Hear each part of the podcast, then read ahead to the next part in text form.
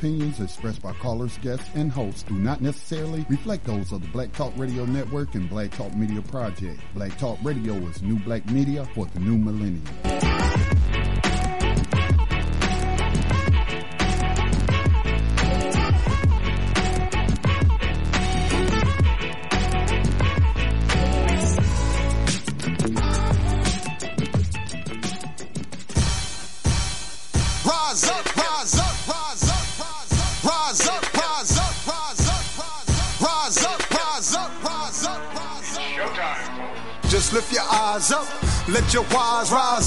The signs of the times if it's time. Rise up, rise up. When death and hell dwell among all God's people.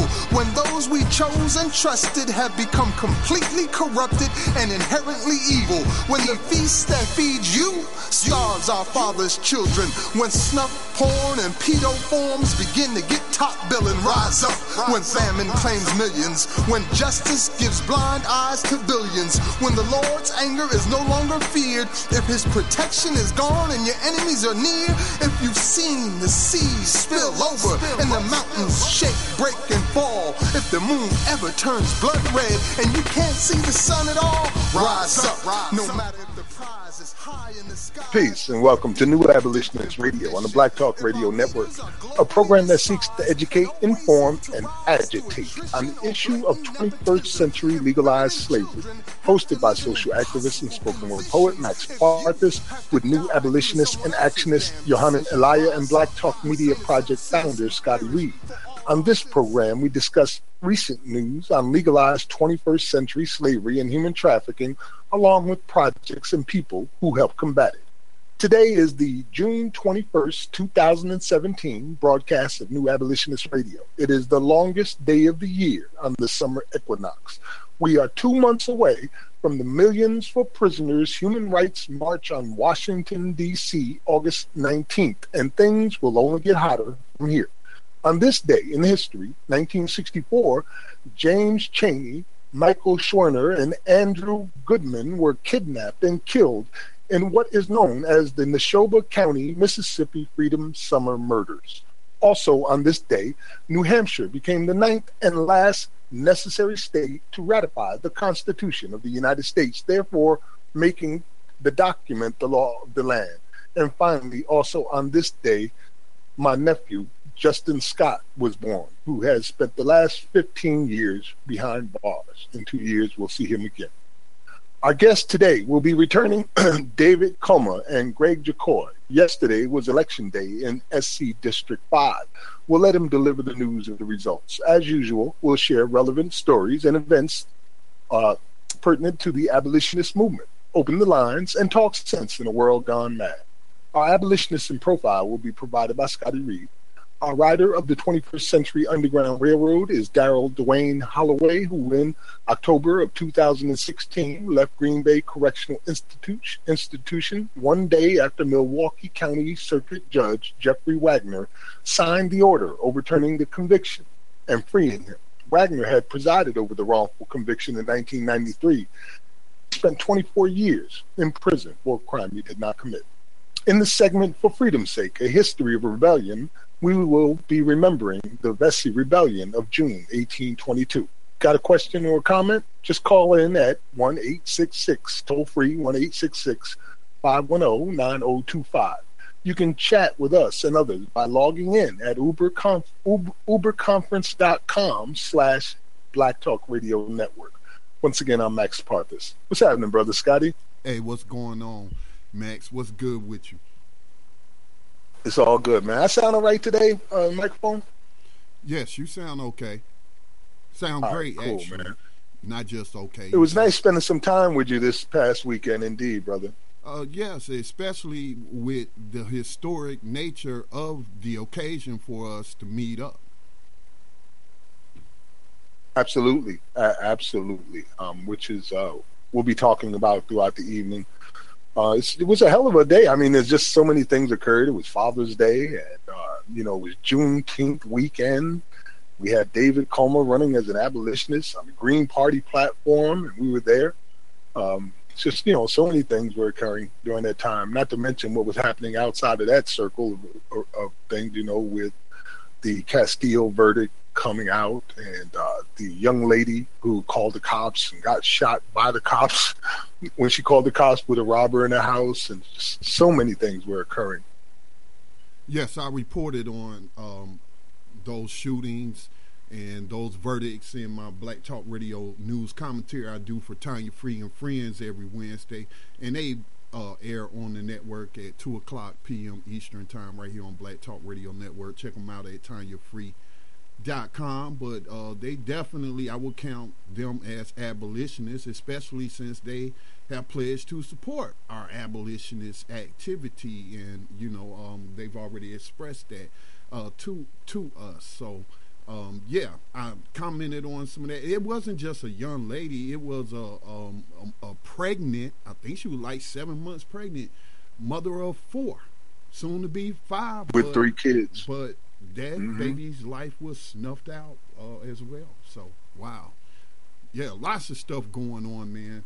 Um, you know how I like to interact with our celebrity politicians on social media, and just man, uh, David Clarke, I am again pleased to hear he will not be joining the Trump administration's Homeland Security post, where he's supposed to be this uh, liaison between the Trump administration and and city law enforcement officials. I mean, that guy uh, just just really scares me, and so um, you know some of the things that he was saying and and talking about our rights, and I'm like, you know, that Mr. Thompson had a right to water when he was in your jail, and your deputies uh, deprive that man of seven days of, of, withheld water from him, of which he died of dehydration. So, man, just the hypocrisy that, that I see. And, you know, we live in a, like all I've taken of late to saying, it's a great time to be alive, especially in abolitionism, because uh, prior abolitionists did not have the tools that we have to, to interact and, and get at these people who are perhaps thousands of miles away and you know it just be part of the national conversation. So just always you know i'm trying to be on my abolitionist grind man. Yeah man and it's it's hard not to you know take this as your main priority you know just yesterday scotty i was on the phone with a friend out in columbus ohio and i'm supposed to go to columbus ohio and talk to the people there in regards to slavery and human trafficking and the 13th Amendment as part of a panel that they'll be doing. So while we're talking, uh, Hannah X and I, she's getting news that right outside there is a young man being shot to death by police. And the video I'll be putting on New Abolitionist Radio. Apparently, he ran from the police. And you know, in this day and age, if you run from the cops, uh, Walter Scott from the grave could tell you that's a reason to kill you and that's what happened. So this was going on while I was talking to her. It's just amazing, man. Like you can't turn your head without seeing somebody being murdered. Yeah, every day. For nothing. Every day.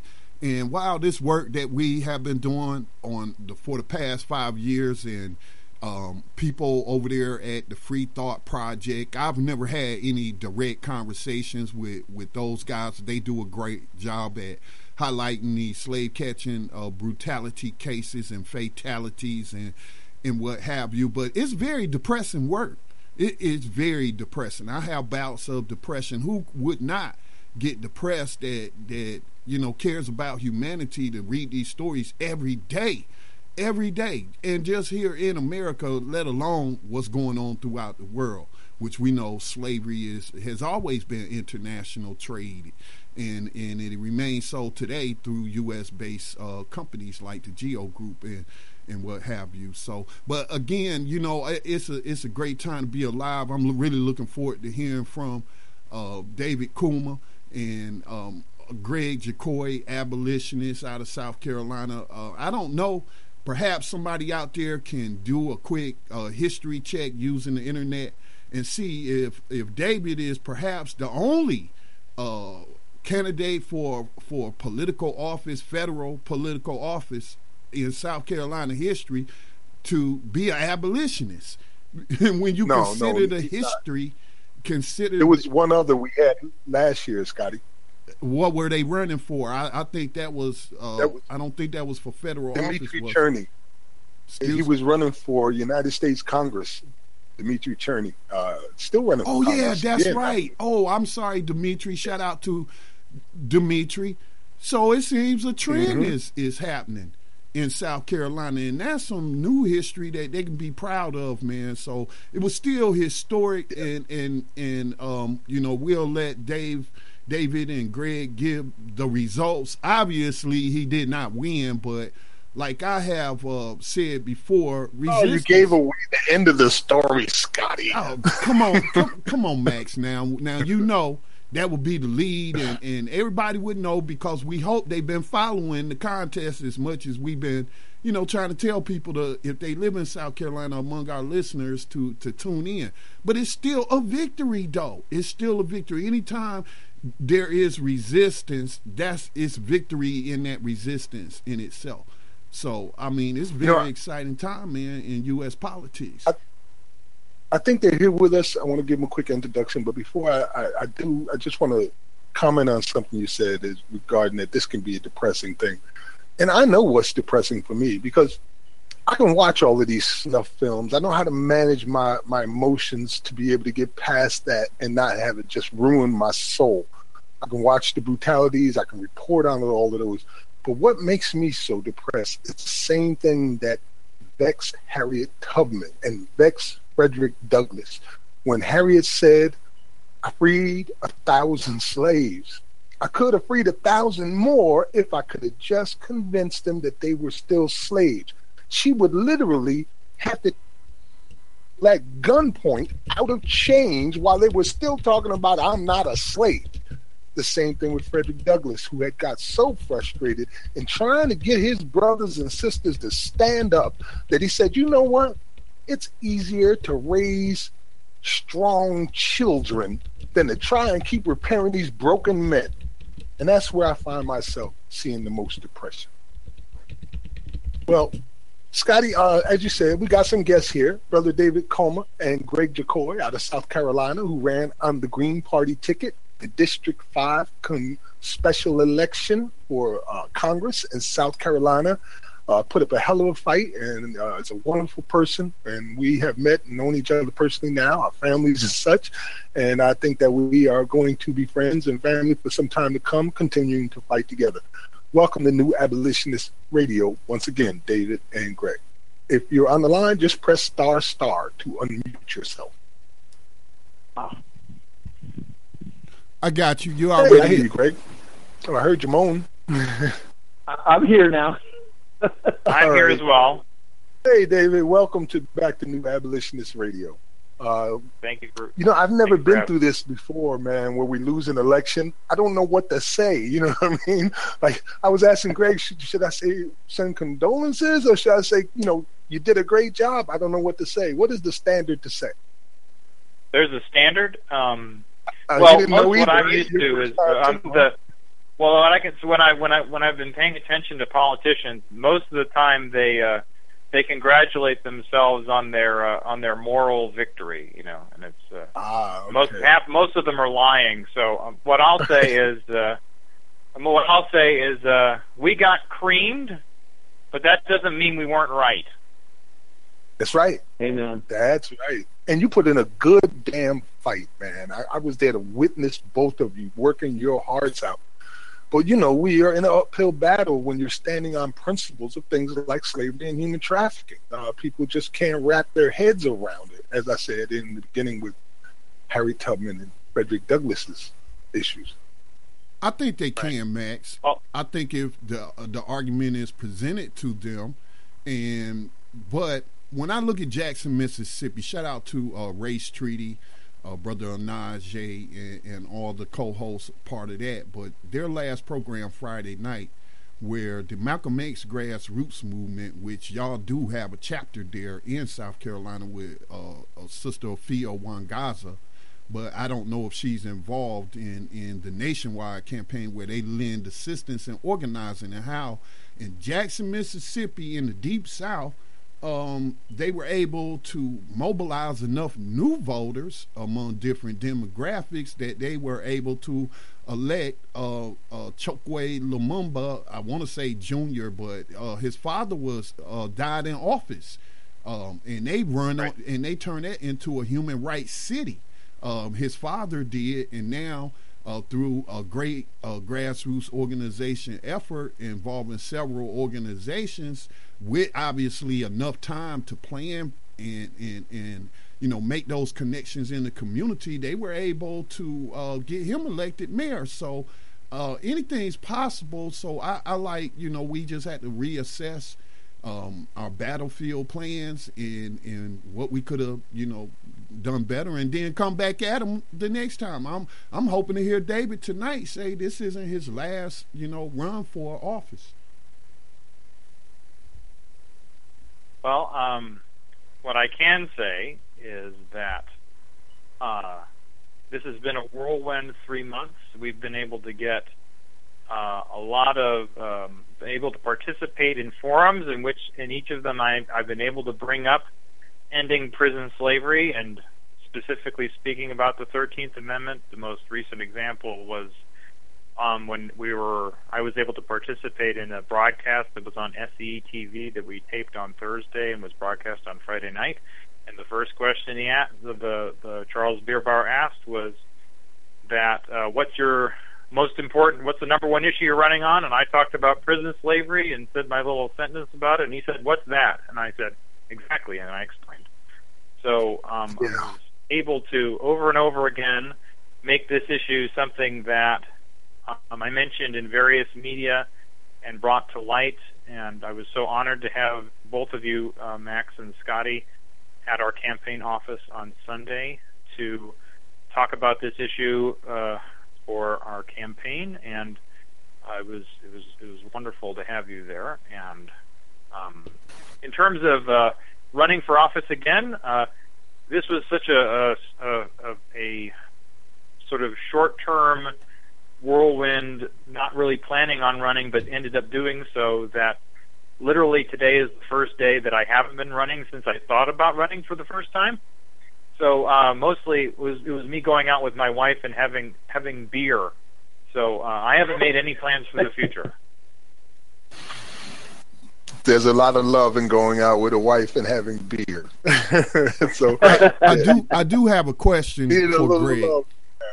Uh, Greg, um, now, this was a special yes, election. Most of the national media has been focusing on the special election that was in Georgia uh, with that guy Jeff Osich, right. or however you say his name. I wasn't really particularly invested in in, in that outcome, um, but this was a special election in South Carolina in the fifth district, and the Republican won a land developer um, just right across the border from us here in, in, North Carolina. And so, how long is this term for? So, will it be, you know, up that seat up for reelection in 2020? So, uh, next roughly two and a half uh, years. No, it'll be up in 2018. 2018. Um, it'll be it'll be up in like a year and what is that? Three months or some such thing as that. Um, I uh, you know, all right. So what we face is, to a certain extent, with these congressional campaigns, is I'm not making myself very clear here. Okay, we had there were a lot of people who were backing the Democratic candidate because they said they wanted someone who was more moderate than the Republican choice because the Republican choice is an extreme uh, you know, right wing Trumper. Well, if if these people who in who were backing the uh, the Democratic candidate who won the Democratic Party nomination, um, if if even five or ten percent of them had put their efforts behind the less extreme Republican running in that race, and I'm not suggesting he was a good choice either. But if they had if they had put their backing behind the less extreme uh, Republican who came in second by literally 200 votes um, to uh, to the the man who won, um, then there would be a more moderate person going to Congress. So I guess what I'm saying is the Democratic Party and the Republican Party are so entrenched and they have such a lock on people's imaginations at this point that um, breaking through that is just a real tough nut to crack. But um, I will say this: not only abolition was not the only campaign issue that David ran on, and even on some of the other issues, which are the kinds of things Dream have been talked about for the last couple of years, things like you know, reforming college education so everyone can afford to go to college, you know, free college education, uh, you know, medical care treatment for everyone, regardless of their ability to pay, things of this nature. These, even these kinds of things, which to me are much less controversial than the question of prison slavery and, and human trafficking, even those things were the kinds of things that we were getting really severe pushback on. People just telling us, you know, no, there is no uh, there is no reason to believe that uh, that human beings have a right to medical treatment. That that's not uh, that's not American.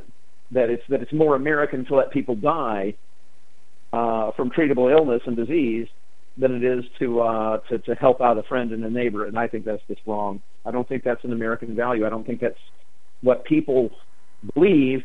But people who vote believe that. The Democratic and Republican parties have a stranglehold right now in our country. And uh, we have third parties, as you ran in, the Green Party, but they're broke as hell. I mean, they're probably more broke than I am. You know, they have resources. um, they have, they have resources and connections to media and stars, but you never see them pull any of those out of their hats. They have organizations that sit idle while campaigns like yours go on and need help. And I don't understand the lack of organization that's going on in this Green Party right now. The lack of direction, real direction. And I think they need something. And I can tell you this don't hang up your election hat because we are seriously and have been seriously considering starting our own party where we'll have abolitionists running. With that will be the primary focus, and we have a real agenda to get real things done other than just getting people elected and that's where all the money goes in right now.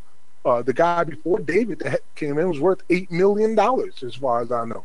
This guy who just got elected is a former uh, Sachs, Goldman Sachs accountant, uh, traveling all over the country. I mean, what gives him the idea that he knows how to be a congressman because he was a damn accountant? He doesn't, but he's got the money to back him up and the party behind him to shovel funding and resources into their campaign, which basically drowns every other voice out. And that was what we saw today. But we'll keep pounding at the door, and we're not here to play no games. When I say we're really considering talking about making our own party, if we have to do that, we'll do it. Well, um, well, I'm not. I'm not going to argue with you. Go ahead, David.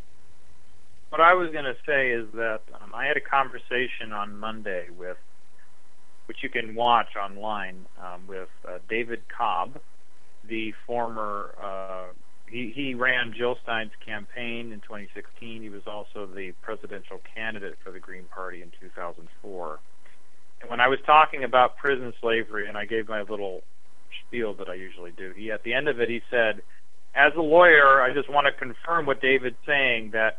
yes, the 13th Amendment does in fact have an exception clause in it that lets us enslave prisoners, and that we do use slave labor in this country. So the green, it appears that there are Green Party members are aware of prison slavery. It's uh, but clearly um, uh, I'm one of the few that is making it sort of central to a campaign as a Green Party member. So, um, I, I don't. You can you can start any party you like. I, I would support you doing so. It just um the one thing I'll say is that, uh, given the right pressure, the Green Party could serve as a vehicle for your guys' aims. I, I see um, that. I see that happening right now. But again, like I said, they don't want to make it official. It, you know, they're just kind of handing it to people right. and go, do whatever you need to do. Uh, we're not going to say right. anything. We're not going to support what you're saying, You just go ahead and take this name, Green Party, and as long as you're bringing us voters, you could do whatever you want to do. And that's not Max. how you run a party.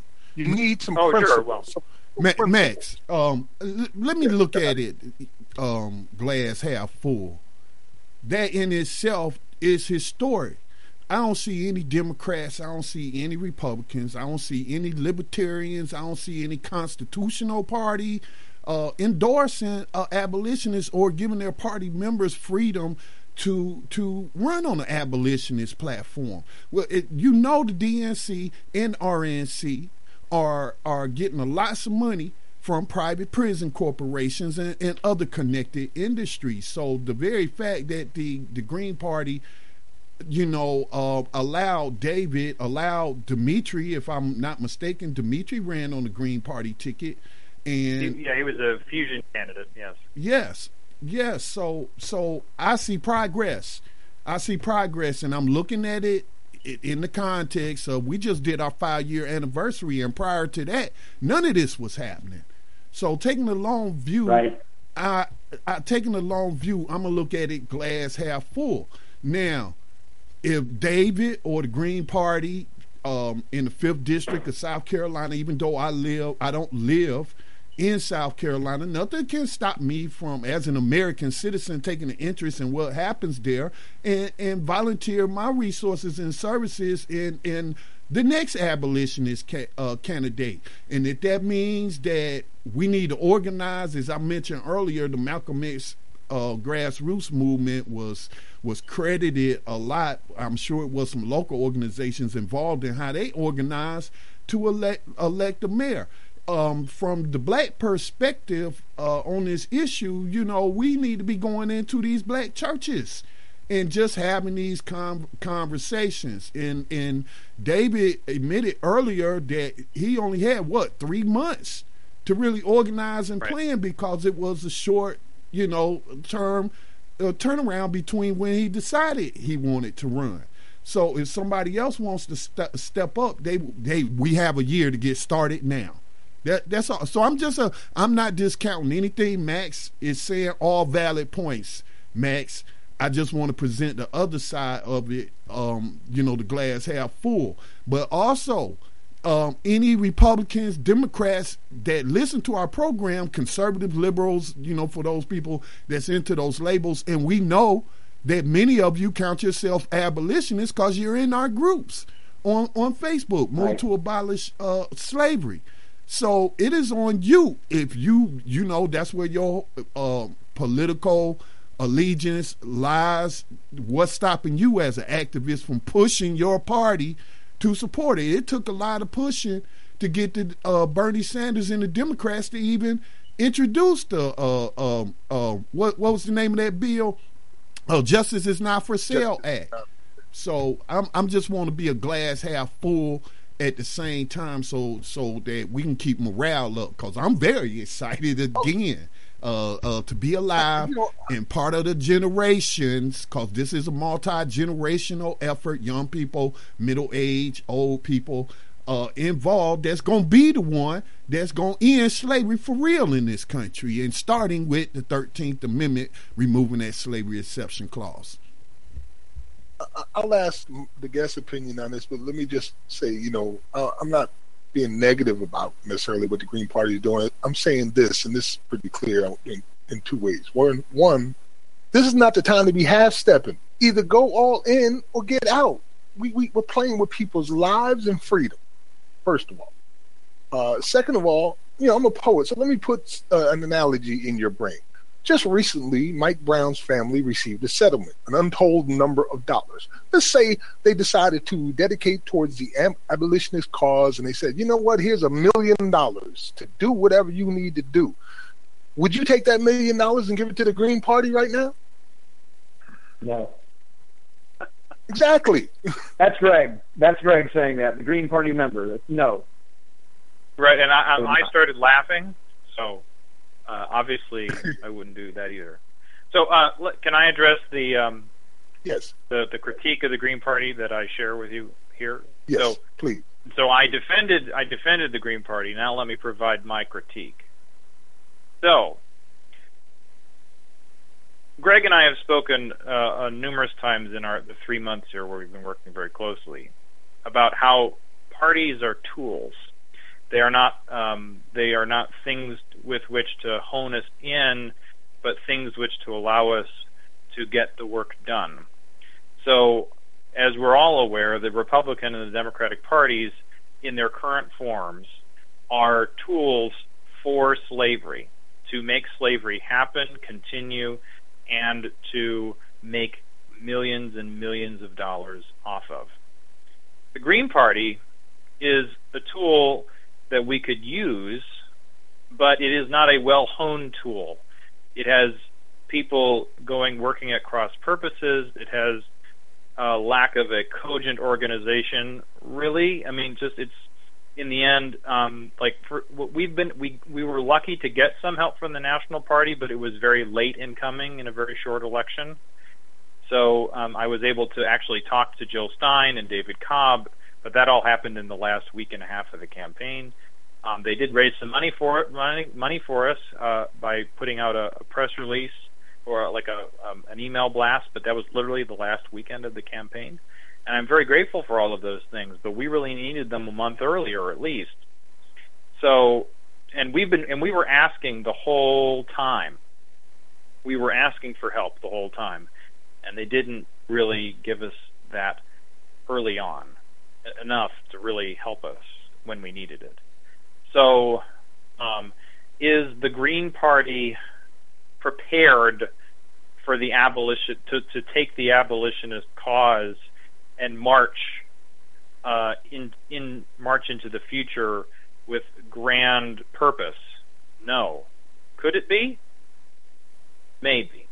Depends on what we what we for, what we ask it to do and what we demand of it. Uh, another party might do better, but anyway. So maybe you, you Mac, you're absolutely right that it is not organized in a way to do what you you you demand it to do that is true. But I also think that it could be. Maybe you'd be better and, served running for uh, a leadership position in the party itself at this point, because somebody like you could give it direction. Possibly. Well, you know, here's the deal: is um, the people on the left are like herding cats sometimes, and there there's a very fractious thing going on in various online Facebook Green Party groups about whether or not supporting something like Bernie Sanders is something a Green Party should or should not do? Is should the Green Party expand to allow in disaffected Democrats, or should it be a straightforward leftist socialist party that is uh, bound and determined to maintain its purity? I mean, this is just an argument among rank and file Greens. There's also the problem of that it basically doesn't raise money consistently for local in local chapters and in states to have sort of a continuous, regular uh, organizational structure that can be used then when people put campaigns forward. I mean, this is the part of having a third party when the system is designed to literally strip the Green Party every election after it's over of any power that it gained through the election. So you know, there are some states where we can keep maintain ballot access, but others not. So you're constantly having to work to maintain the Green Party is even existing at all, which would be the same trouble you would have with an abolitionist party. So it's it's uh, there are a lot of difficulties that are self-created, but they're also ones that are designed by the system, by the Democrats and the Republicans to fuck the rest of us to make sure that they hold on to their power, and thereby one of the effects of that is continuing slavery. Exactly. Exactly. I, I love you, David. You were just right to the point. You don't play around, man. And I, I can relate with that for sure. Um, your suggestions are good, and I would suggest that you don't give up this opportunity where you have drawn some attention from the Green Party. Maybe look towards uh, becoming one of those leading voices, giving it direction. Uh, I've been saying it for years. Scotty's been saying it that you know this cause right here, if you take it seriously, could do everything you need it need to get done. This cause right here, because it will be a ripple effect. Once you question. take that exception clause out, boom, everything else falls after that. I have a question. Sure. Uh, just doing some follow up and and just reviewing this election and, and listening to the input information I didn't have before. So I, I want to ask though again, um, me st- sticking with the theme of organizing, organizing, organizing on the local level, organizing the fifth district. So did the Black Lives Matter chapter down there? Now I may be mistaken. Is Charleston in that district? I, am not sure. Uh, no, Charles Charleston is not in the district. Okay. Um, and I'm just assuming that any local NAACP or or other similar type organizations with with the Democrats, right? Basically, um, I think we got a few. We got we got a few individual supporters. Okay. Um, but uh, I mean, it, the, one of the hard things to measure is well, we got 242 votes out of 87,000 cast. So, but the one thing we can't measure is, well, I was getting most of the applause in all of those NAACP forms or not. So, they may have agreed with us, but they were very good about party discipline. So, we can't. I don't know how we can. We can't really measure my support based upon the votes. Right. But the votes are pretty paltry. Right, but we can gauge this, public. Uh, we can gauge public uh, reaction to the abolitionist message just from those samplings because you gave a speech somewhere else in another forum where um, you know on the abolitionist um, message is resonating with those who hear it. So again, glass half full, and looking at these as seeds that's being planted now that could you know grow into a localized abolitionist movement in that area of South Carolina. Uh, the, uh, I'm sorry, Greg, you were trying to speak, and I was talking over you. No, no, no. You're absolutely fine, Scotty. No problem. Um, uh, you gentlemen both, and, and David also knows um, Bruce Dixon um, in uh, in Georgia, right? Yes. The editor of yes. Black Agenda Report. Okay. Yes. Um, one of, and he's a member of the Green Party as well. One of the things that that he is um, encouraging and uh, and trying to make happen is establishing the Green Party as a mass membership based organization. And what he his position basically is there is no place on the planet where you have a mass uh, where you have a a a revolutionary organization, if you will, okay, um, which is not mass based dues paying because the Green Party right now, for example, and the same is true for the Democratic, Republican, Libertarian, it doesn't matter which party you're talking about, their membership, quote unquote membership, is however many people are registered to vote as members of their party, okay, for which they get zero dollars, or the people who sign up and pay dues to become members. So, for example, in South Carolina, you cannot register as a Green you can only register as a voter. So our membership, as small as it is, is people who've done $25 out of their pocket and put it on the table and said, I want to be a member and I want to vote that comes with that membership.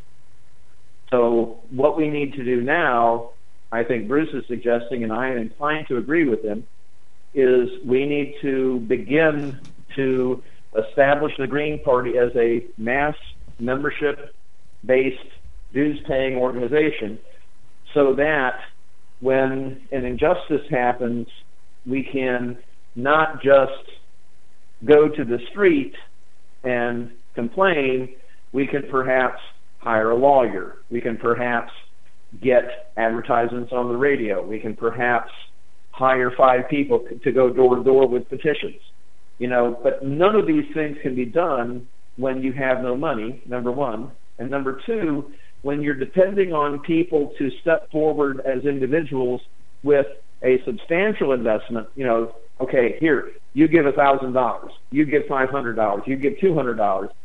Well, when those people who give that thousand dollars, that five hundred dollars, that two hundred dollars disagree with what the candidate's doing, guess what? That money disappears. You know, because they. But if the party is making those, if the party is making those investments, then that money can't disappear because it's coming from the party, not from individuals. Yeah, I tend to um, kind of agree. That's pretty much how I've tried to sustain the media operations of the Black Talk Media Project, which manages the Black Talk Radio Network. And so the challenge is getting people to give. So I'm finding that you have to offer them something. Um, you have to pretty much, like we've established BTR community, which is a Facebook like social media uh, platform for $24 a year. That's $2 a month. So as that increase and grows, you know that that is could provide potentially a substantial revenue source for uh, the organization. So whether it's a political organization or or a media education organization like what what we run, I tend to agree. And then you know when you're looking at using the terms like mass membership, you can use mass media. I believe I heard, I, I, think it was David that was talking about, you know, putting a piece of paper in people's hands, and, and you mentioned, you know, uh, hiring people to go door to door and, and, and engage the public. Um, I hate to promote them, but Facebook makes it pretty easy and relatively affordable to even target people on that platform by their zip code. So there are That's true. we have tools and and you know if we can refine the strategies and, and redirect money towards those efforts, then I, I don't see why Bruce uh, vision uh, could not work, you know, as a party. I agree. But it's just that you know it's just stepping forward and uh, doing it one step at a time, and and I you know so I want to I want to tell y'all just a couple of real quick things, and, and I know this is kind of tooting David's horn a little bit, and I know that he doesn't necessarily want me to toot his horn, but it, it's important for everyone who's listening to understand this. When David was talking with the NAACP, yes, he raised this issue, but that's not the only place he raised it. He raised it everywhere. Okay, when he when he spoke to a group of twenty or so people from the South Carolina Realtors Association because they're you know they do that they interview candidates and decide who they're going to support or who they're not going to support or whatever. That was one of the issues he talked about. Uh, one of the last things he did was attend a meet and greet at a country club. Okay, at a country club, and he's given ten minutes to stand in front of these country club people, and he says we need to abolish prison slavery. We need to stop human trafficking. Okay he had literature with him about it, and at least one man, David told me, picked up the literature. Okay, so these are, I mean, this is, I'm assuming, I wasn't there, a crowd full of white faces, but we both, we all know that white faces wind up in jail too, just not at the same ratios. And, uh, and so just the, just the idea that everywhere we went, everyone we spoke with, every forum we got to, we stuck with those four issues and the overarching overarching theme of money and politics and how it damages everything. Um, listen, I don't want to be. I don't want to say. Moral victories mean relatively little. There's not a single congressperson in Congress because they got a moral victory. Okay, you got to frickin' win, but it is a building process. Yes, you're absolutely right, man. And one of the things that I know we need to do is we, you mentioned the NAACP and talking to them, is we've got to get those minority organizations away from the suckling at the breast of the Democratic Party. The D- DNC does not have our interests in mind. As a matter of fact, they are responsible for some of the worst human rights tragedies that this nation has ever seen and I'm talking about the Omnibus Crime Bill of 1994, for example, just as one example. So we got to get these people away from uh, voting against their own self interests and supporting organizations because of party lines that are literally killing their people. And uh, it, we, that's one of the things that we have to do is get them away. So the, the uh, NAACP has to get in on this conversation about the 13th Amendment. The uh, ACLU has to get in on this conversation about the 13th Amendment. What else were you built for? And if the people yeah. you're supporting aren't talking about it, then you need to be with the people who are. I just want to, and th- that will make a huge difference. I want to piggyback on what Max just said, and this is um, one of the stories that I had chosen for tonight, and that's Kamala Harris is getting a lot of media press, lot, whether it is uh, mainstream media, whether it's pop media, you know, uh, uh, those websites that don't really focus seriously on politics but popular culture. And she's getting a lot of press and, and. Kamala, Kamala Harris, the uh, Democratic senator out of California.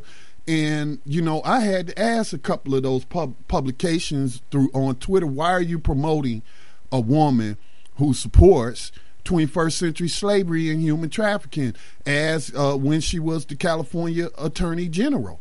And see, and then when I hear, when I participate in a color of change call, cause sometimes I get invited to those calls. Uh, I don't, I've never paid them any dues or anything like that, but they, they send me information, invite me to calls and stuff.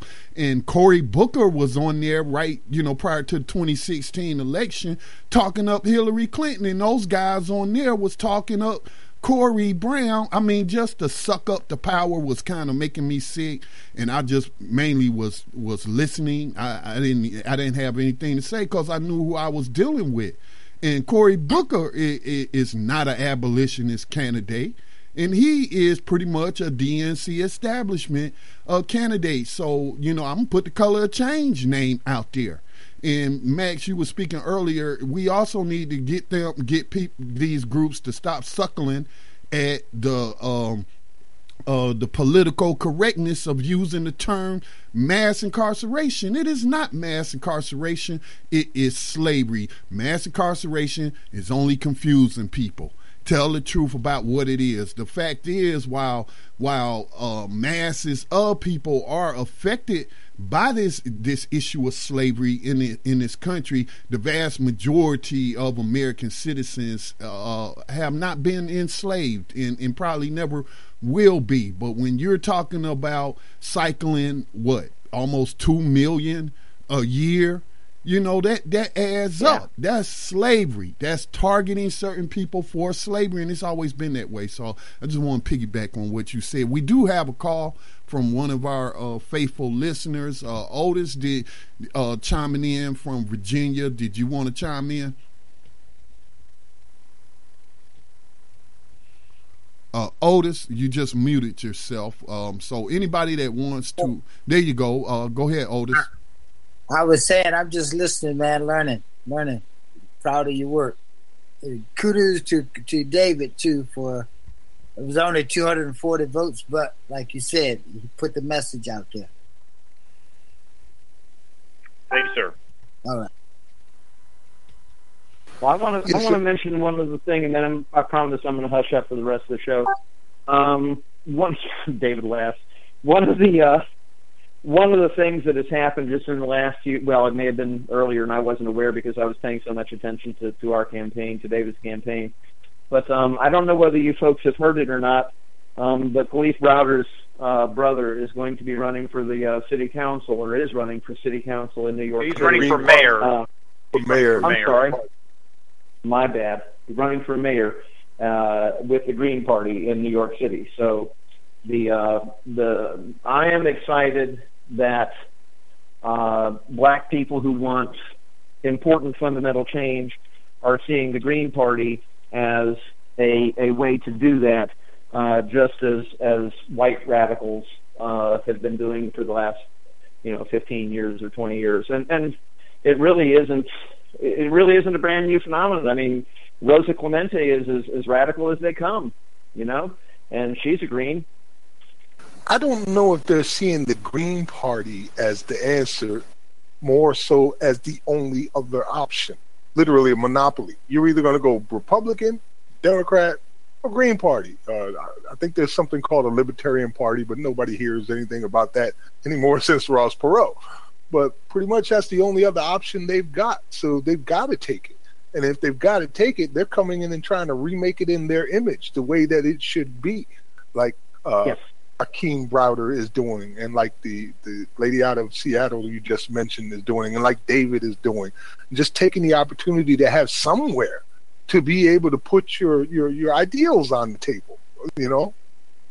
Well, um, what I can say, let me let me say that uh, the difference between the Greens and the other parties you list is that the Green Party, because it is a mass movement, grassroots based party, the purpose of the party is to do exactly what you just described, which is to mold itself in the image of the people that take it up its mantle. I mean, there are there are the pillars and things I've mentioned, which the issues we're describing here today and on your that you do weekly on your show are ones that fully fit within the green ideology and values as an issue to push forward.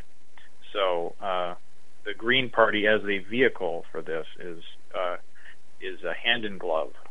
Um, but oh, I just want to mention that the so when I spoke at one of the N, both of the NAACP forums that I got the opportunity to participate in, uh, the second one, which uh, had the larger audience, that um, when I did my talking about ending prison slavery, the moderator stopped, uh, said, "Let's give David a round of applause for that." And then the, I got the biggest applause of the night was that, and it said so in the newspaper the next day.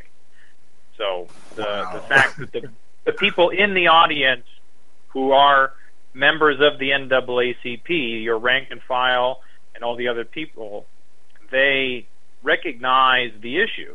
They are aware of what we're describing. They are familiar with framing it as in the context of slavery. It strikes me that maybe the organization itself might be afraid of trying to handle it that way in the larger political arena, which is why we should all be pushing on them to do so. And they're under new uh, leadership, I may add. Yes, we should so, be pushing to do so. We can win in this way because we have the Constitution as the ultimate proof of everything that we're saying right there. It's something we can win. I mean, uh, abolition is a legal act. So there's right. some foundation we can work with right there. And if you're just talking about, you know, gossamer ideals, there's no foundation to work on. I mean, how do you abolish mass incarceration? you know, right. it just doesn't fit the, the sentence. So when they start really considering what we're saying, I mean, really considering it in truth, they'll see that we have the stronger position than they do. Remember when Jill Scott, uh, Stein spoke with, I believe it was uh, Jeff Hodges, I believe it was Jeff Hodges uh, out in Jaws of, uh, Jaws of Justice, and he asked her directly about the Thirteenth Amendment and uh, modern slavery and human trafficking, and she was very agreeable. Oh wow, I, I didn't know that the Thirteenth Amendment had an exception clause. She said, "I'll have to think further on that and look more into it, into details on it." And that was all she said. She didn't ask him any questions, uh, being exposed to it for the first time, according to her own rhetoric. She had no questions whatsoever. She just went on what she was talking about previously, and we haven't heard a word from her since. you know, so. Well, I talked to her specifically about that issue on on Thursday, so she seemed to to take it well. This was the second time, at least, that somebody's addressed that to her. So I'm wondering when she, uh, as one of the party leaders, will come out and say, "You know what? People are right we should go ahead and embrace this ideal because freedom is worth ab- abolishing slavery to have. but you know, I, I, I ramble at this point. it's coming up on our nine o'clock hour, our first break. Before that, I want to give you guys continue this the chance to say whatever else you want to say. Uh, what do you, what is for the future for both of you? Um, how do you feel right now? And uh, what, whatever, just whatever you well, feel like. Max, um, I do have I do have a, a message, a email from a new abolitionist radio uh, listener, uh, Mr. James writes in. He says mass incarceration is only half the issue. They are locking up, pe- locking people up and selling out their labor. So thank you for um, that input from James, new abolitionist radio listener.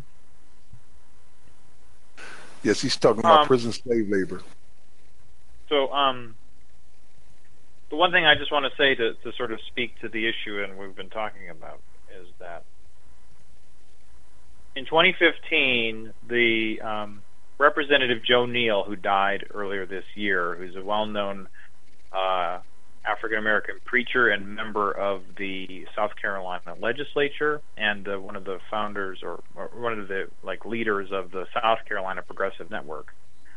Um, he said in 2015 that what's going on in our prisons is modern day slavery. So the concept of talking about this as slavery is something that is not only in sort of uh, the the sort of uh, burgeoning abolitionist abolitionist movement, the 21st century abolitionist movement. So the the concept is there. It's just building from that seed into these places that are purposefully designed to maintain it. Right.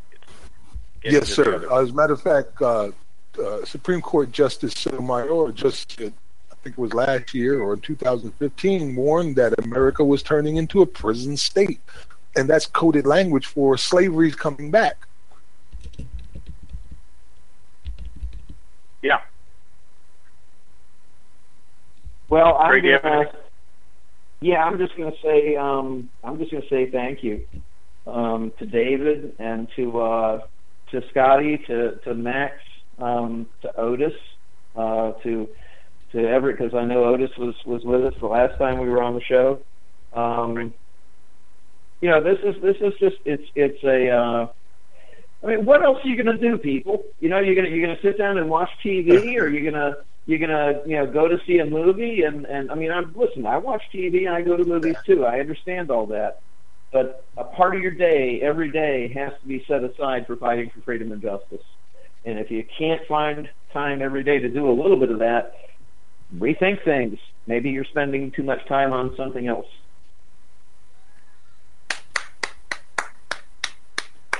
That's me standing up and applauding both of you gentlemen. You are absolutely right. You're absolutely right. You know, you mentioned how you've been talking to people about this issue now for the past three months that you went in. Uh, I suspect now that you are a full fledged abolitionist, you'll be talking about it for years to come or until slavery ends, because this is what I do all the time. You know, I'm not running for office. I'll be at the laundromat or at the store and be like, hey, did you know that the 13th Amendment, had, you know, that's me all the time. I will well, also... Max, well, we'll, say, well, let me say this one thing is that we will also be talking about it once we've ended it to make sure it never happens again. Right. Right. Yes. Yes, set some soldiers right. in place to make sure that it never ri- raises its ugly, demonic head again.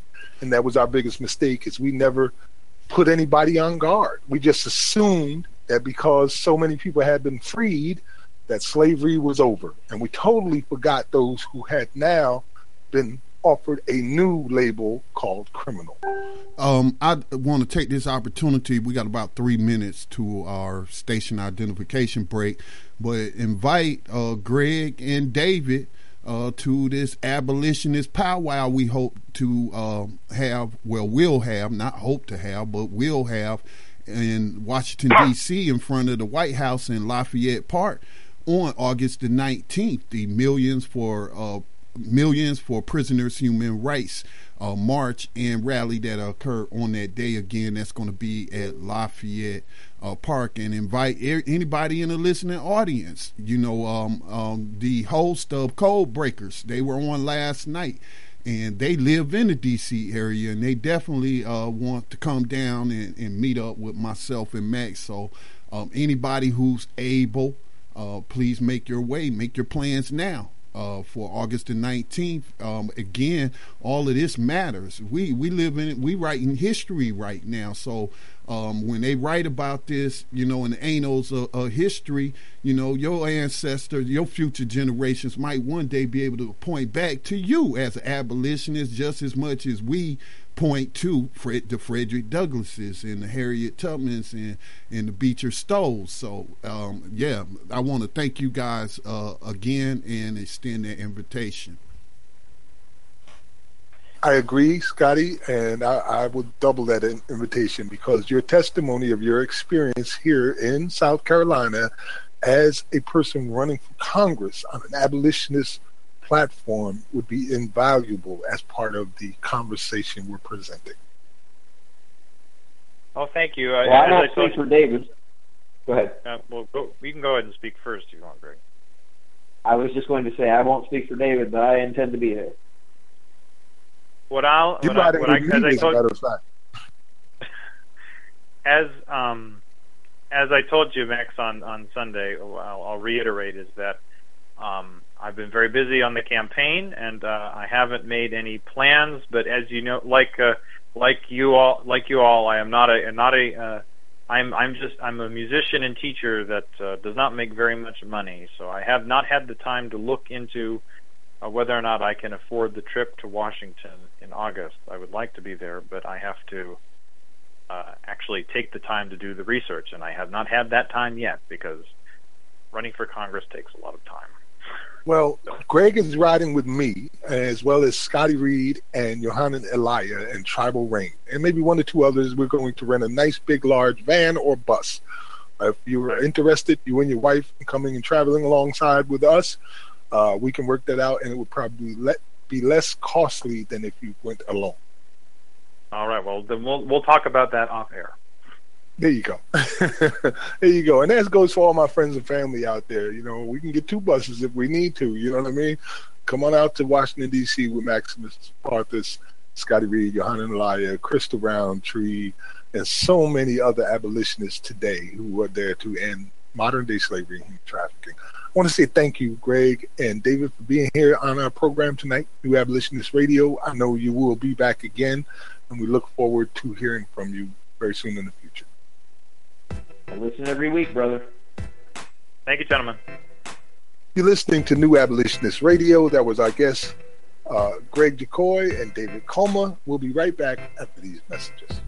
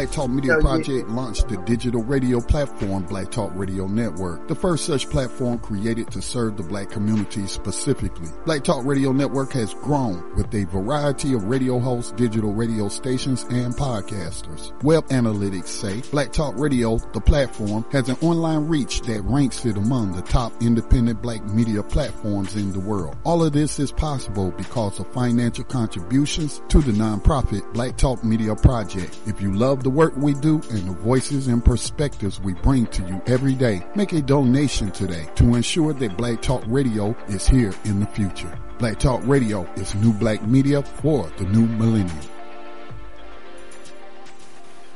Welcome back to New Abolitionist Radio with Max Parthas, Scotty Reed. Yohanan Elia is MIA for a while, uh, but he will return. Probably you'll hear from him in Washington, D.C., where we'll be side by side for the upcoming march there for prisoners' rights and human rights. Uh, Scotty, do you have any stories that you particularly want to cover today? I know you have been talking about Kamala Harris and also about uh, the guy whose name tastes nasty on my tongue, Sheriff David Clarke. Uh, did any living representative of Uncle Ruckus or Stephen from Django, that man is it. I've never seen such a self-hating, black man in my entire well, life. Max, um, burn us all down. Um, you know, in, in my work as a journalist, I do take it serious and in gathering intelligence on people who I have identified as enemies of freedom. And proponents of slavery. And he's been on my list for a very long time. So I follow them on social media. And, you know, they talk a lot about how Trump loves to tweet and and it's even gotten him into trouble and, and what have you now in his position as CEO of USA Inc. Well, David Clarke um, tweets a lot too.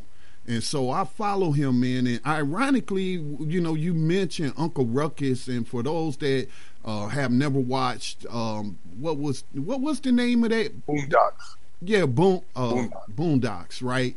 And so, if you don't know what he's talking about, you're talking about a, a melanated person, in this case, a black person, who goes hard for the system of racism and white supremacy. And that would be David Clarke as a, a sheriff of, of Milwaukee County.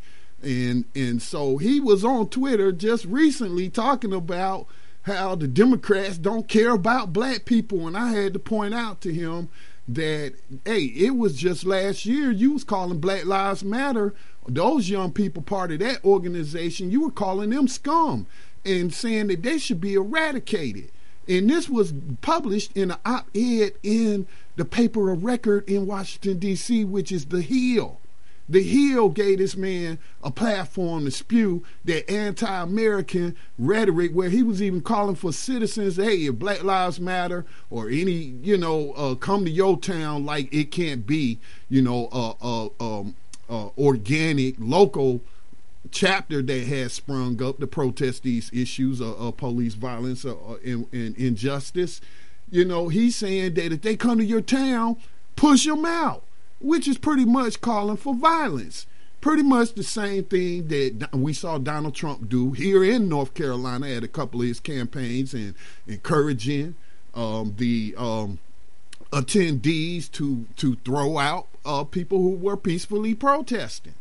And so, I mean, this is just so anti American. And then he was also talking about the U.S. Constitution and, and being a patriot and all of that. And that's why I was talking about you know, uh, forget constitutional right to water. You know, uh, uh, Mr. Thomas had a right to live in your jail. That baby that died on your nasty jail floor because the guards and the deputies refused to get this woman uh, medical help as she went into labor. As a result, giving birth in that jail uh, cell, and this baby dying as a result. So don't tell me you oh, oh man, I could don't let me get on my soapbox about this guy. Uh, okay, and so again, that's why I'm saying it was good news and it was a victory. I mean, you really had to be going hard, going. Um, you really had to be toxic politically for the Trump administration to turn you down. So he fronting like he's withdrawn his um um um offer you know, the job offer, which the Trump administration never said that you were getting this position. You came out and said this. So um, I'm sure it was some talks behind the scenes. So now he's publicly saying, "Oh, he's not going to take take the job." That's a victory. Now they're trying to run this guy for Senate uh, uh, in Wisconsin. Trying there's some super PACs that has been floating that ideal. So this is one of the most dangerous slavers in the country has no regard for human rights, let alone some constitutional rights. And we had to confront these people. We we really really do. So so um, but Kamala Harris, Tim Wise the other day said that, and and and Yvette Carnell of Breaking Brown brought this to my attention that uh, uh, Tim Wise, who we've had, you know, um, let's say disagreements over the use of the word nigger um, and, and, constitutionally, I wrote an article about it, and then he attacked Black Talk Radio Network when I said I disagree with him saying that people have a constitutional right to run up to black people and, and call them niggers on the public street. And I cited cases where you know that's an incitement to violence. Uh, I, I, think they call it fighting words. Is, the uh, uh, Supreme Court ruling on on that. And and so, um, but Tim Wise is putting out Kamala Harris as a potential presidential candidate for 2020. And as I mentioned, you know, mainstream media, whether it is uh, uh, uh, popular culture or whether it's these news, cable news shows, have been really trying to pump up the image of Kamala Harris because she had um, uh, what U.S. Attorney General Jeff Sessions say, "Oh, you making me nervous," and that turns into a meme, and and you know, all it's on on all the leftist media, and they laughing and making a joke and saying, "Oh, you go, sister girl," and and all of that. When just in her prior job, she was arguing to the Supreme Court, who had ruled that California needed to to ease its overcrowding uh, in these prisons because it was a violation of the Constitution. Um, I'm not sure which amendment uh, against inhumane conditions and, and what have you. So, you know, when the U.S. Supreme Court calls you out for inhumane conditions, I mean, that happens so rarely. You really had to be running a very uh, dangerous uh, prison operation, prison slavery operation. But what did Kamala Harris and I think Jerry Brown was the governor? These are Democrats. Um, instead of them um, letting out like elderly people who have a very low recidivism rate, instead of letting out nonviolent people who were in their own marijuana possession charges, even though you've legalized medicinal marijuana for quite some time, instead of letting those people out, what did they do? They contract with the GEO Group. And we got advance notice of that ahead of any public announcements because we were doing our intelligence gathering work and we were listening in to the GEO Group's uh, annual uh, earnings calls. It's not annual. What is it? Quarterly, quarterly earning calls that they have, and and so we heard them say that they, you know, just the news media just reported. You know what the Supreme Court ruled, and then next we hear George Zoley and the boys talking about they got an opportunity coming up in California. And so instead of letting people out of prison slavery, they contract with the GEO group to just trans ease overcrowding like that. And one of the arguments that was made by Kamala Harris's Attorney General's office of why they did not want to let people out, and this is public record, is because they didn't want to lose their cheap labor pool. That's slavery, people. And then we got the gullible masses through the media programming buying into because Tim Wise said it because whatever popular media you subscribe to that's targeting different groups oh she is the she going she's the one. She gonna be that woman to break the glass ceiling. And and you just not you just ignoring the fact that this woman is a 21st century slaver. It's on the public record. I ain't mean to get on that soapbox but those are my stories max that i wanted to share. You're right brother uh, first of all, uh, Kamala Harris, uh, when you say she's 21st, 21st century slavery, you're right. She's being pushed into the forefront as a spokesperson for her party. That's it, because she's kept toeing the party line. But when had, she had the opportunity to do something about prison slave labor, she came up with an excuse. And the excuse was we cannot afford not to use 4,000 men, women, and children to fight these dangerous forest fires at less than $2 a day because if we did, it would cost the state of California a billion dollars in revenue. Not only is she pointing at the motive, the motive behind using this prison slave labor, but she's also declaring her intentions to do absolutely nothing about it. So you're right on that. And uh, David Clarke, one of the things that I want to point out about David Clarke, because you mentioned him just one thing. He is right now an in uniform sheriff saying all of this disgusting, genocidal, criminal things that is inciting violence and hate. Like Scotty said, he literally said that Black Lives Matter or Black Lies Matter, as he calls it, should be eradicated. This is the type of thing you expect to hear from somebody in Nazi Germany in 1944, not in 2017 in the United States of America. And in the city in which he is a sheriff over that county, not only the crime Scotty pointed out, but just being a black person in that city, a black male in particular, means that you have more than a one in two chance of spending time in prison before you're 30 years old. Now, what city or state or anywhere would you allow that type of incarceration to go on and it not be a part of national news? So, yeah, I'm with you on both of those, Scotty. On both of those. One, more than one in two. Well, there's a couple of other stories that we can cover. You know, Scotty, I was doing some research yesterday, and I listened to a, vi- a video of an expert speaking, a former federal prosecutor. And she has written a book called License to Lie Exposing Corruption in the Department of Justice. She exposes crimes against humanity. Uh, she expose, exposes rampant and institutional, constitutional violations happening every single day.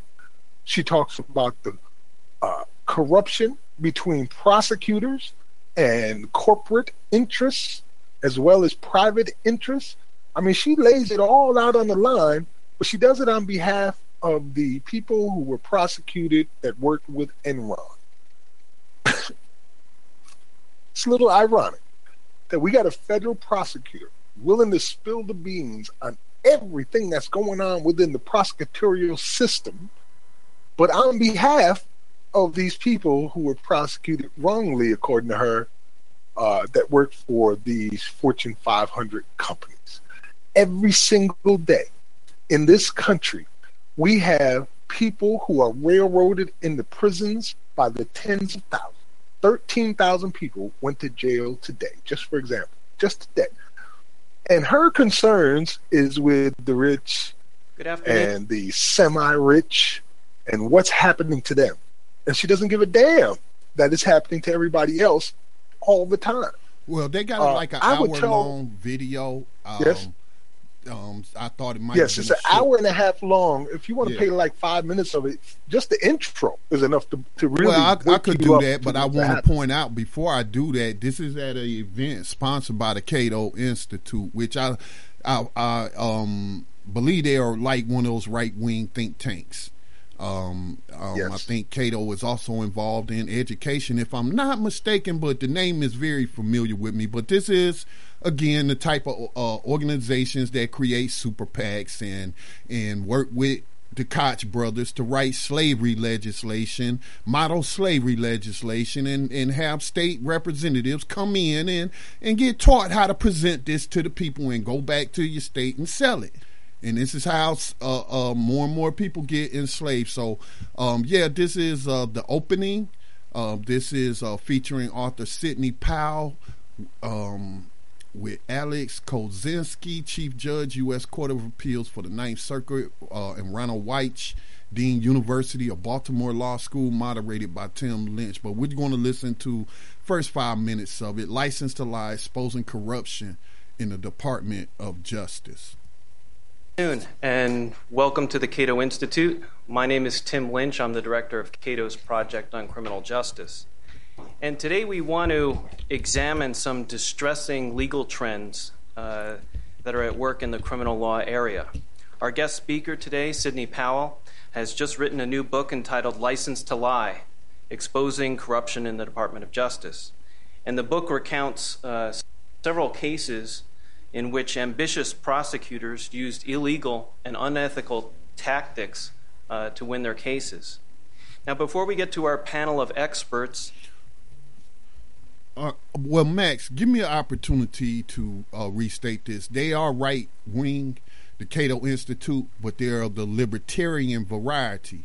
And libertarians were brought up. Uh, libertarians have actually run pretty strong here in North Carolina, and they have ballot access. I actually voted for Gary Johnson. I believe that was in the 2012 election on the anti-drug war uh, plank of their platform, which we know is a tentacle or a tool used to uh, put people in the 21st century slavery and human trafficking. But also, as we um, have talked about, the so the upcoming, which seems to be uh, likely to happen, the Convention of States, and where they want to reinterpret and rewrite the Constitution, amend it, and how we have talked about you know, there there could be some common ground in that room, and abolitionists have to be in that room. Number one, why would you not be in that room? You're just going to stand outside with a sign in your hand while the Constitution is changed, which then becomes the law of the land and will be enforced by slave catchers. So, um, whoever here is the anniversary of the uh, Constitution becoming the law of the land today. Uh, so there you go. But I do see some common abolitionist uh, inroads to be made into the Libertarian Party um, um, you know, because they're against mass incarceration and, and, all of that. And I followed them through Ron Paul for uh, since his first uh, run for president in 2008. And so they do have a plank in terms of what they call criminal justice that I think um, doesn't go far enough in calling for abolition, but well, Ron Paul has said that he would have abolished the DEA and um, pardon everybody in there on the nonviolent in federal prison for nonviolent drug crimes. So I just see some common ground there uh, uh, with abolitionism and uh, some of the things libertarians stand for. Uh, I want to take just a minute or two to lay something of a foundation for the discussion that's going to follow.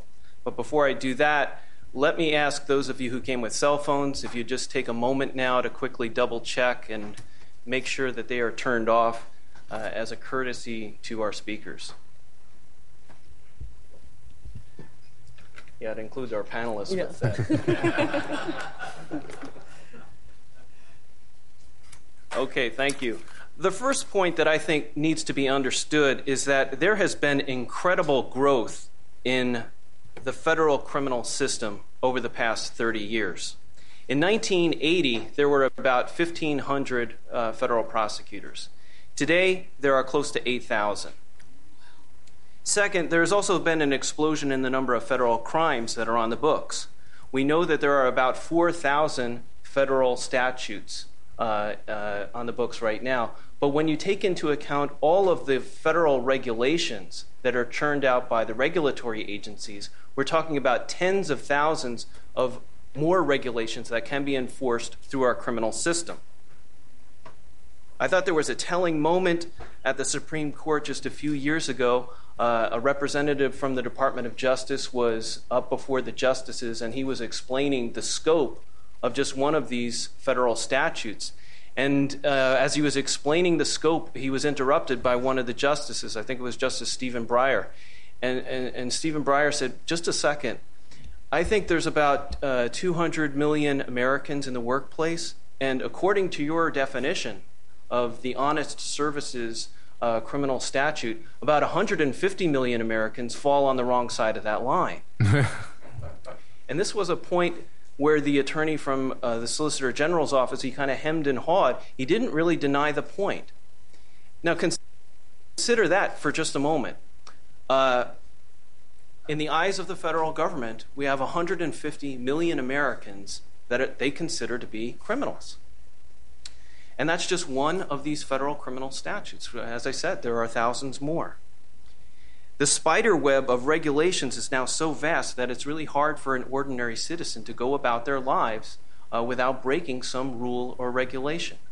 Uh, you know, this is just not the same America that, that we grew up with. A lot of us in this room, I think, can remember an expression when we were growing up. It said something like, you know, let's not make a federal case out of it but that expression is really losing its force given the growth of our federal criminal code. Now, we also have to worry about situations where people have actually not violated any one of these rules and regulations, but have nevertheless been targeted by, let's say, an unethical federal prosecutor. The lives of these people are turned upside down. Uh, their businesses fail, uh, their families are shattered, uh, and their life savings ends up going to uh, attorneys and law firms that are trying to defend them. As a matter of fact, uh, their own attorneys often advise them to plead guilty even when they have met with their client and are convinced that they are innocent. A lot, of people say, How can that be? Why, why would that happen? These attorneys will argue that the alternative is even worse. Uh, it's too risky. Uh, we're talking about complete bankruptcy if you don't plead guilty early in the process because the case will drag on. More money going to the attorneys. And uh, even a, longer jail sentence if the jury chooses to believe uh, the prosecutor rather than their version of events. So these are some of the problems uh, that our panelists will be addressing, along with some specific cases. Our format is going to be straightforward. Our guest author is going to go first and speak on the thesis of her book. I will then introduce our guest commentators. And after their remarks, we will then open it up and take your questions for about 15 minutes before we adjourn for a luncheon upstairs. Okay. Sidney Powell uh, served in the Department of Justice for 10 years uh, under U.S. attorneys that were appointed by both political parties. During her career in the department, she taught courses on criminal trials and appeals to other prosecutors at the Attorney General's Advocacy Institute. She has been the lead counsel in more than 500 appeals in the federal courts, and for the past 20 years, she's been in private practice representing clients ranging from federal judges to international corporations. She's been repeatedly rated by her peers as one of the best lawyers in America, so she is well qualified to discuss prosecutorial ethics. So, would you please welcome the author of License to Lie, Sidney Powell?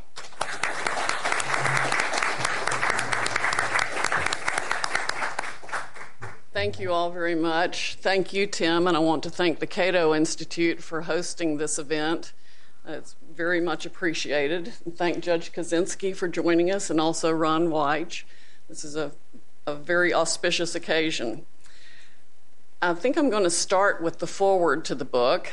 It is written by one of our panelists. Judge Kozinski was kind enough to write that for me because the issues discussed in the book are fundamental to the fairness of our legal system. The main premise underlying the book is that prosecutors have an ethical and legal and constitutional obligation to disclose evidence that is favorable to the defense. There are legal reasons for it. The Supreme Court held in Brady versus Maryland that it's a constitutional obligation fundamental to due process. And then, as a practical matter, prosecutors have all the cards they are the usually the or their representatives, the agents, the police officers, whoever, are the first people on the scene if there is an immediate crime, or they're the ones that who have who have conducted an investigation into allegations to begin with, or put together all the pieces to charge a crime. They have control of the evidence. They have control of the forensics. They have control of the expert witnesses. And in the cases discussed in the book, they had even more control than that. One of my challenges today will be to uh, talk to you about the book without uh, spoiling any of it for you because I do want you all to read it. It's written like a legal thriller. I wanted people to be able to read it who are not attorneys and to find it, and for attorneys also to find it interesting and be held by it so that you can continue reading all of it. But it is all true. It contains real transcript excerpts. One person recently asked me if I had embellished. He said he was giving me about 10% leeway to embellish for the sake of, you know, making it interesting. And I said, I hate to tell you, I actually toned it down. It's not embellished. So, with that in mind, um, there are a number of things from the book that I, I will share with you. Robert H. Jackson was one of our great Supreme Court justices, and as Attorney General, he gave a speech on April 1, 1940, that has been enshrined in legal history. He talked about the special role of a federal prosecutor and how important it is for that prosecutor to seek justice and not convictions. He explained that at its best, prosecutor is one of the most beneficent forces in our society, but at his worst, he is one of the worst because he has such complete control over what can happen to an individual and so such broad discretion. A prosecutor can indict someone, he can have the case processed quietly and secretly, or he can expose it all to the public and uh, humiliate and, degrade the person as much as possible through the process. He has control over where the person goes to prison. Uh, to a large extent, the government likes to say only the Bureau of Prisons decides that, but that's not accurate at all. The prosecutor has a lot of input in that regard, and particularly in the cases discussed in the book, that's true. but yet there's no overriding supervision of prosecutors. You'll see that throughout the book also. Their discretion is virtually unbounded. We like to think of the grand jury system as being one that protects citizens, but it doesn't. Grand juries are virtually a rubber stamp for prosecutors. There's hardly a prosecutor in the country who couldn't get an indictment against a potato out of a grand jury if that's what they wanted to do, or get a case no bill if that's what they want. So the checks and balances. You heard her, right? The grand jury process is just a damn rubber stamp. It is built to keep corrupt officials, killer cops, and anybody that they don't want prosecuted from going to jail. It's just that simple. And the plea bargain, on the other hand, is built for no other reason than to put people in prison en masse. This is some seriously damning testimony right here. And it is true, Scotty, as you said, that we have some uh, parallel roads along with what they're talking about.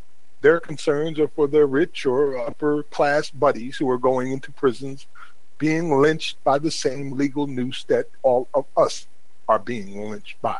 And it's enough to get them riled up to become whistleblowers. However, you got there, you're there, and the truth is out. Uh, my legal friends who are listening now, you should listen to this entirety of this speech from these people. Well, I also want to say some of the abolitionists and profile we've featured have come from a libertarian website. So I think the seeds are already there to pull these people into abolitionism. And so while I'm not disagreeing because I, I don't have enough information to to tell you, you know, what the demographics are of the, of the people they're they're concerned about. But I mean, the guy who opened up, he was talking about middle class people, small business owners, just average average people going about their lives, and how there are over ten thousand um, regulatory laws that put in place that a Supreme Court justice said that pretty much half the country is a criminal or engage in criminal activity. Right. And this has a direct million line, This has a direct uh, line to the black codes that were passed during so-called Reconstruction by many southern states, and and also you know they had segregation in northern places as well in northern states. But when you start passing legislation that again makes it illegal for, let's say, 10 black people to stand on the corner talking about something. You know what I'm saying? And you go you can lock them up. They don't have a permit to have a public meeting. Or, you know, you're a homeless person. Vagrancy. Or you don't have a job. You have to show proof of employment. This I'm not making this up, people. These are some of the black codes and things they were doing in the former former Confederate states. A black person has to produce some kind of record of employment. Now back then, they they were probably being paid in, in cash or, or trade or, or something like that. If a black person had a job, they didn't have payroll checks. I don't think they were issuing. You know, like we're accustomed to, where we could whip out a payroll check, and even today, most you know those uh, uh, payments or or employees get their stuff on a digital, you know, card, and so um, this is what he's talking about, and it's happening right now. So pretty much, they they would have the means if they had officers to the law enforcement, and as Colin Kaepernick pointed out recently, the slave catchers to go out there and round up those 150 million people and throw them into slavery. You know how much income that would generate? Wow, for these slavers. So this is a very real issue. It's not just an issue for black people who are the most targeted. It is not uh, an issue for Native Americans who suffer high incarceration rates as well. Uh, it's not for the uh, issue just for Hispanics. It's or or white people. It's for everybody. When you say 150 million Americans on the wrong side of the law because these politicians are criminalizing people activity, then I mean, it, it just doesn't take a rocket scientist to figure out where we at and how we got here. That 13th Amendment is right. what allowed this to, to keep criminalizing people. And with the uh, inclusion, again, once again, of private investors in the flesh peddling trade, it allowed the pure, unadulterated greed of capitalism to blow this thing out of the water. When now we're talking about 150 million people being affected by it at any time, can be arrested for anything uh, with all of these laws that they have on the books now. 100, 150 million Americans also represents another number or another group, and that is the number of people who are either at, slightly above, or below the poverty level here in the United States. 150 million people. And let's not even discount the number of people in poverty. Uh, just posted up a post in uh, New Abolitionist Radio regarding Mississippi, where the utter failure of the American dream represents itself through 246,000 children who are living in abject poverty here in this country. Oof. All right, Scotty, we're running a little late, bro, and we got these segments to do, so maybe we should get on them unless there was something else you want to touch on beforehand. I do believe we need to take our break. All right, well, you heard it from Scotty. We'll be right back after this.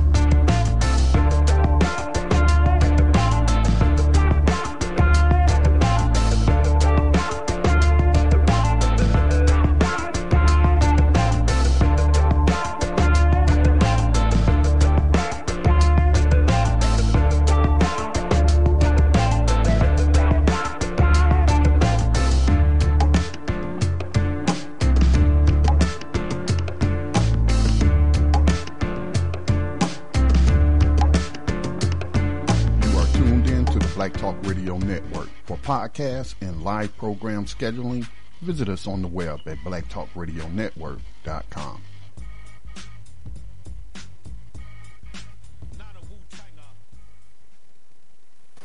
Welcome back to New Abolitionist Radio. We're about to get into our regularly scheduled segments, which would start with our writer of the 21st Century Underground Railroad. But so, first, I would Max, like to make note for, of an article we have on Yes, Scotty. Yeah, for the sake of time, if you want to go through, blow through uh, your two segments, and then I'll do the abolitionist profile, and we can close out uh, tonight. But it's, it's, it's been a very exciting night. Um, very serious program full of uh, great information. Make sure that you share it with your friends out there on social media. We do our best at the Black Talk Media Project to put this these programs on as many platforms as possible. So we're on pretty much all of them: Spreaker, uh, Blog Talk Radio, but of course our home is Black Talk Radio Network.com. So share this information and let um, your your um, people know that hey, they likely are on that wrong side of the law, and uh, in that 150 million uh, people uh, who are potential slaves. Yes, sir. Um, before I do, our rider of the 21st Century Underground Railroad, where we recognize people who are being freed from bondage, uh, innocent people in this slave system. I would like to point out that as of 2016, there were record numbers of prisoners being exonerated all across America, except in one state. None came from Alabama. With that being said, our rider of the 21st Century Underground Railroad this week is Daryl Dwayne Holloway, a 48 year old Milwaukee man out there with David Clark, exonerated by DNA evidence in a sexual assault case, was released from prison in 2016 after serving 24 years for a crime he did not commit. David left Green Bay Correctional Institution one day after Milwaukee County Sheriff uh, Circuit Judge Jeffrey Wagner signed the order overturning the conviction and freeing him. Wagner had presided over the wrongful death uh, co- conviction in 1993. The decision came after prosecutors in the Milwaukee County District Attorney's Office agreed that DNA results showed Holloway's conviction in the 92 case should be reversed, according to a news release from the Wisconsin Innocence Project. It's another example of the way in which the criminal justice system, as a human system, can produce errors. Keith Findley, co director of the Wisconsin Innocence Project, said in a phone interview the Wisconsin Innocence Project credited the district attorney's office for reviving the case. Now retired assistant director, uh, assistant district attorney Norm Gahn reviewed the case file in April of 015 and found conflicting DNA reports from separate labs, meaning at least one lab made an error in its analysis, the news re- release stated. A new DNA report conclusively excluded Holloway as the perpetrator of the crime and identified the presence of male DNA from an unknown third party, according to the pro- project. It fits a typical pattern in which eyewitness evidence was used to obtain the conviction, and as it turns out, the eyewitness evidence was pretty unreliable, said Findley, who also is a University of Wisconsin Madison law professor. He praised the prosecutors for taking on the case and serving as ministers of justice and not just advocates for convictions. And we here at New Abolitionist Radio say, Welcome to freedom, Brother Daryl Dwayne Holloway. God bless. Welcome home. Man, again, and they're praising themselves when it wasn't them really that did it. They were part of the problem. All right. Well, our next segment will be our rebellions. Uh, our next segment will be our For Freedom's Sake, a history of rebellions. And today we remember Denmark Vesey. In 1771, 14 year old Denmark Vesey was transported from St. Thomas to Cape Francis by slave trader Captain Joseph Vesey. Upon a return trip to Cape France, Francois, Captain Vesey was forced to reclaim Denmark, who his master said was suffering from epileptic fits. Denmark accompanied Captain Vesey on his trading voyages until the captain retired to Charleston, South Carolina, never again showing signs of epilepsy. In 1779, Vesey won the lottery and brought his freedom for $600. He could not purchase the freedom of his wife and children, however, and some claim that this fact motivated his crusade to destroy the institution of slavery. Wow. Like you need a motivation. Vesey joined the newly formed African Methodist Epis- Episcopal uh, Church in 1817. He became a class leader, preaching to a small group in his home during the week. White Charlestonians constantly monitored, the African church, disrupting services and arresting members. An angry Vesey began preaching from the Old Testament, particularly Exodus, and taught followers that they were the new Israelites, the chosen people whose enslavement God would punish with death. In 1822, Vesey and other leaders from the African church began plotting a rebellion. His chief lieutenant was an East African priest named Gullah Jack, who led conspirators in prayer and rituals and gave them amulets to protect them in battle. Vesey's theology of liberation combined with Gullah Jack's African mysticism inspired potential participants and word of the rebellion grew. Vesey set the date for revolt on July 14th, and men from Charleston and surrounding plantations planned to seize Charleston's arsenals and guardhouses, kill the governor, set fire to the city, and kill every white man they saw. But in June, several nervous slaves leaked the plot to their masters, and Charleston authorities began arresting leaders. Vesey was captured on June 22nd, that would be tomorrow, and he and the conspirators were brought to trial. Despite torture and the threat of execution, the men refused to give up their followers. On July 2nd, Denmark Vesey and the five other men were hanged. Jack was executed several days later, with the total number of executions reaching 35 by August 9th. In the aftermath of Vesey's rebellion, the African church was burned down, and authorities passed a series of laws further restricting the rights of Charleston slaves Vesey became a martyr for African Americans and a symbol for the abolitionist movement, while the increasingly militant politics of white America dragged the country towards war. We here at New Abolitionist Radio salute you, Denmark Vesey, and we remember your crusade. Salute. I mean, that could be our abolitionism profile right there since the internet is acting up on my end and I'm I'm although I'm able to access um, website. That's fine with me, Scotty. Denmark Vesey is our abolitionist in now, profile, and the Vesey Rebellion, which never really happened, but had enough white fear behind it to kill 35 people, being remembered. Well, I also want to point out some of the more gory details of the aftermath. Uh, Denmark Vesey's body was mutilated, and people took souvenirs.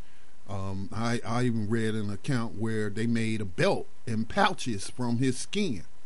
So again, these are this is the type of mindset that we are dealing with with people who support slavery.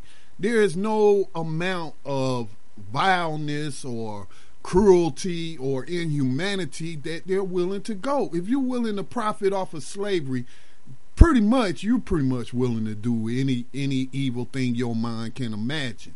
So these are the type of people we're, we're talking about then, and I view uh, people like George Zoley and um, Thurgood Marshall. What, what's his name? Thurgood Marshall Jr. I, I, or the third. I uh, yes. view I view them in the same light that I view those who who mutilated these people uh, for a plot because they wanted to end slavery and made people free. And again, um, let's not also forget that that is the church that Dylann Roof walked up into and killed nine parishioners. You know, they had burned down the original building, but it was rebuilt, and that's the building, that's the church that Dylann Roof walked into. So, uh, on the anniversary yeah. of the uprising, indeed, Scotty, they knew it, it was all planned, and they assassinated a black senator, and nobody cared. Again, you know, South well, Carolina, man, I tell you, man, it's got some history. Uh, Benjamin Tillman, my goodness, you know, this man was a terrorist, a sitting U.S. senator connected to a terrorist organization called the Red Shirts that were also behind the execution of a uh, Republican congressman who happened to be a black man when he got off the train, uh, executed him right there on the platform. So these are the type of people um, we're dealing with today, man. So I just want to shatter any illusions that this is an easy fight, that, you know, we're dealing with reasonable people. I don't put anything beyond these these people today in order to keep slavery in place because it's, it's just too profitable. Hey, Scotty, um, if you want to, we could uh, start with our final comments. I wouldn't mind sharing a short poem all right. Well, go go um, go ahead into your poem. Um, well, I'll give my final comments, and you could go into your poem if we, because um, we only have what about six minutes uh, left. We yes. got mind, body, and spirit radio coming up, and I need time to get prepared for them. So my final comments will be: while that task before us is tall, it is not insurmountable. I am encouraged that um, within the short five years that I became aware that slavery was never abolished upon um, being guided to the 13th Amendment and reading it for myself and then falling in disgust with myself that I never looked up the 13th Amendment before. And and so it's a tall task, but at the same time, the more the more people become aware of what it is, slavery, then I believe, as Harriet Beecher Stowe said, once we confront them with this reality, they have to take a moral stand. They have to take a stand in their, in their mind. And so, to me, that's the easy part right there. And so we just need to keep spreading abolitionism and speaking about it anytime we can. And remember, August 19th, Washington, D.C., Lafayette Park in front of the White House uh, will be a rally uh, in support of modern day prison slaves. Hope to see you Thanks, all Scott. there. I want to thank our guests for joining us tonight as well, and our caller, uh, and you, the listener.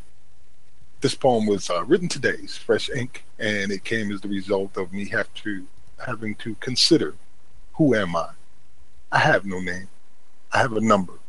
2023 given by state at birth, signed in indigo ink under day old feet, father's name denied, mother's name like me, 2023, smoldering ashes like the building I was born in. I don't have a past. I am now, I am here, heritage robbed, forgotten, rejected, buried, legacies flipped, mixed and twisting with daring DNA dancers. Choose all or none. One is gone. The love wasn't free. 2023. Classification paper Negro. Certified. Designation illegal lineage as loving laws need more time. I am now. I am here. They are yet daydreamers among nightmares. Date 19 centuries, three score and four, since Christ the deadbeat dad walked out and said, Read this book. I'll be right back. Still waiting for him to write back. On the day, on that day, white National Guardsmen point mean machine gun at North black woman and child five miles away from the 2023 crib. I had nothing to say then. I'm saying nothing new now. A cat stole my tongue. A dog ate my homework. A monkey is a foster father. The elephant roommate won't budge. The 800 pound gorilla won't help. These are my blood ringling brothers. Who am I? I have no name. I have a number 2023, given by state at birth. Signed in indigo ink under day old feet. Father name denied. Mother name like me. 2023. Smoldering ashes like the building I was born in. East Side ghosts do not lean on me like they will in the home Underground Railroad conductors. We have five projects. Dr. York is there calling them concentration camps and daydreaming of building pyramids in Georgia for 300 welfare babies. 2023 is not 301. Maybe 2023 is patter, son. One day, 2023 will see projects, towers, and pyramids fall. Nothing is timeless. Nobody is perfect. I am both. I am now. I am here. Three clicks from Hurricane Carter's favorite bar in New Jack City. The city stopped making submarines, airplanes, silk. It only inspires movies for crybabies and money.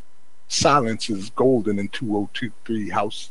Designation 79 North First, First Ward, Last Chance. Help and care are scarce, but we have more aids and patients than anyone else.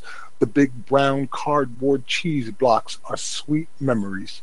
More needles are in parks than trees, more bodies in cells than schools. I have not yet seen the moment when sitting poor on porch, I decided that a blue ice pop on a hot day is heaven.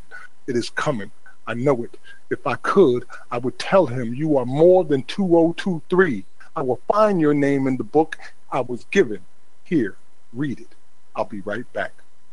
Peace, y'all. Remember that abolition is a reason for a revolution so we can finally know some peace.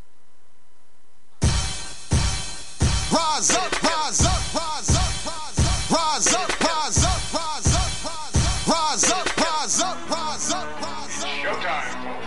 lift your eyes up, let your wise rise up. See the signs of the times if it's time. Rise up, rise up. When death and hell dwell among all God's people. When those we chose and trusted have become completely corrupted and inherently evil. When the feast that feeds you starves our father's children. When snuff, porn, and pedo forms begin to get top billing. Rise up. When famine claims millions. When justice gives blind eyes to billions. When the Lord's anger is no longer feared. If his protection is gone and your enemies are near. If you've seen the seas spill over and the mountains shake, break, and fall. If the moon ever turns blood red and you can't see the sun at all. Rise up. No matter if the prize is high in the skies or deep deep in perdition. If our leaders are globally despised and always seem to rise through attrition or blatant nepotism, if women and children have to live in impossible conditions, if you have to die due to someone else's damn decisions, rise up when innocent citizens perish for all our sins' sake. If the future seems bleak and your soul's at stake, rise up